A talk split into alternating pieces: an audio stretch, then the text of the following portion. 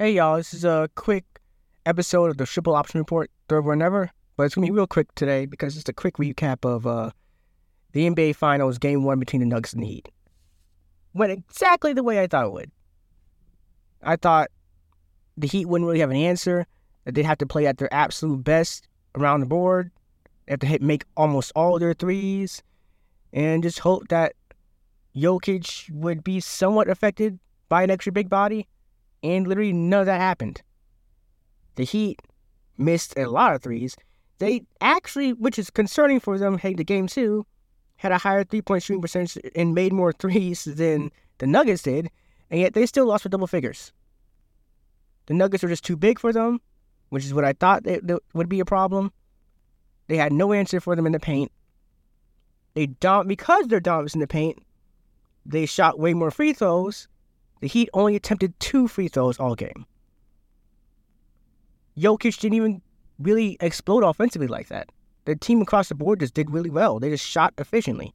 If they're going to keep on scoring like they did in game one, which is how they've been scoring pretty much the entire playoffs, there's really nothing, there's nothing to see here, guys. I, I would say it's not a boring finals. I, I, I don't like that take. It's, it's, it's a virtual, think of it like a, like a boxing match or like an MMA fight in which one team, one fighter just dominates the other, but it's really surreal how they look when they dominate them. It's a virtuoso performance. That's what you're seeing right now. Nuggets are playing out of their minds. Every single player is pretty much playing at their absolute best. Like across the board, defensively, offensively, just they just have it right now. The Heat, yeah, they're not playing good. But even if they were, it would have been tough with just how across the board the Nuggets, they just everyone was playing at, yeah, it's playing flawless or the closest you could be while not playing flawless.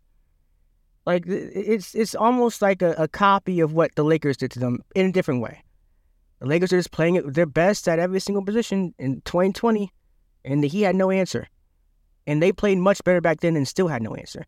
The Heat t- last night, Jimmy Butler was not good. No one accepts Bam Adebayo offensively, which is honestly because they kind of just let him while keeping all the three point shooters from being able to make any shots. And a random, well, not random, not going to be disrespectful, but Haywood Highsmith. That, that, that's about it. Everyone else was not good offensively. So, yeah, if this keeps up, if the Nuggets, I mean, if the if the even if he played their best, the best they could afford, the Nuggets are playing this well, is maybe losing in six. If the Heat are playing like this, oh, this this is gonna be like 2007 Spurs Cavs, like I said before, uh, a sweep and each game by double figures. That's that's about it. I would still watch the games just because of how well the Nuggets are playing. It, it's surreal to watch, and because again, it's rare. Don't think I've ever seen a center play like that style, that high quality. But that's about it. Outside that, if you're thinking, if you're looking for a competitive finals, this probably isn't it. And you know, one more thing. I really don't like how narrative narratives are, are such an important aspect of NBA dialogue. Sports dialogue in general has a problem with this, but it's really bad with the NBA. And this has been a, a problem, honestly. You could say there are links of it since the, the 2000s with Kobe and how people used to think he was a ball hog until he won his next two rings with LeBron and how he couldn't win in general or didn't have the clutch gene or something stupid like that. Like, you still have it now. It is annoying. Like, no one, I saw a tweet about what Butler's legacy being affected. His legacy is not affected here. He's playing a team way better than his on paper. Like, this is not affecting his legacy. The fact that he's even in the finals in the first place with this team is honestly adding to his legacy. So no, this is this is dumb. Let's stop doing this. I mean, th- this is the reason why a lot of people don't like sports media now. This is why I have been a fan of sports media a lot in general in a while. It at first the stuff like the cold when it was cold pizza, it was unique and it was different. But when every channel and almost every channel block for sports has something similar to that. It's is not good in anything. You know what the same of, of one thing in anything. It it is it dilutes the product. It makes it all the same. There's a lack of creativity and a lack of different. There's a lack of uh, diversity. It's not a good thing. That's all I'll say. And this in general, the the, di- the narrative dialogue in general is stupid. Let's just look at quality sports. And now one last thing. It's time for my big time pick. This time it's big time picks because it's multiple picks, but it's for tomorrow. And this is, this is a different sport, one that's not talked about a lot within sports media. Unfortunately, nowhere near how it should be, since there are a lot of stars and generational talent, especially in this generation. That's track and field. Now, there's a track and field meet in Jamaica tomorrow called the Racers Grand Prix. And the main focus is going to be on the sprinting. So I, I just wanted to, because I know a lot about track, I wanted to chime in and, and do my own predictions. In the men's 200 meter dash, don't think this is really in question here. It's kind of a no brainer. I think Noah Lyles is going to win. Almost everyone thinks Noah Lyles is going to win. Even people who don't like think Noah Lyles think Noah Lyles is going to win. Now, what time do you think he can run? Depends how fast that track is. If the track is slow and, and the wind isn't good, you get get a 19.8 probably, somewhere around that, 19.9. If it's fast enough and he has good enough, you know, weather and outside forces are on his, in his favor, and it's still win legal, coming off the momentum he had last year, and seeing how well he did in the 60 meters and how well he's done the 100 this year already, you can see something scary. That's all I'm gonna say. Uh, in the men's 100 meter dash, now Christian Coleman did lose to Ackeem Blake last week, if I'm correct, in the 100 meter dash race. And again, his weakness is probably his second half. Ackeem Blake isn't in this race.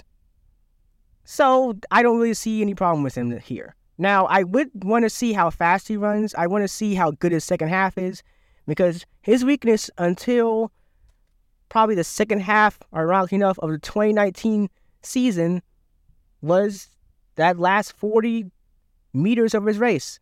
And when he was off, kick off the year, he had the year off because, you know, the whereabouts issues. He came back rusty. It, it, that's can he get back to that? Because it took it took a long time for him, a while for him to be able to to to, to not master, but somewhat fix that last 40 meters problem he had. And he's back to having to fix it again. Let's see if he's finally fixed that to a certain degree. I want to see how fast he runs. I want to see how well that second half of the race is for him. But yeah, he should. I'd be shocked if he doesn't win the 100.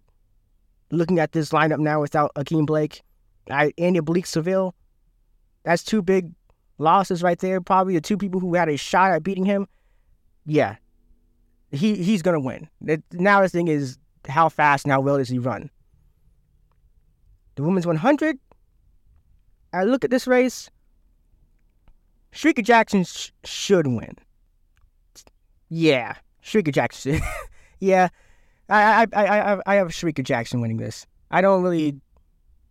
I look at this lineup. Yeah, I'd be shocked if she didn't win.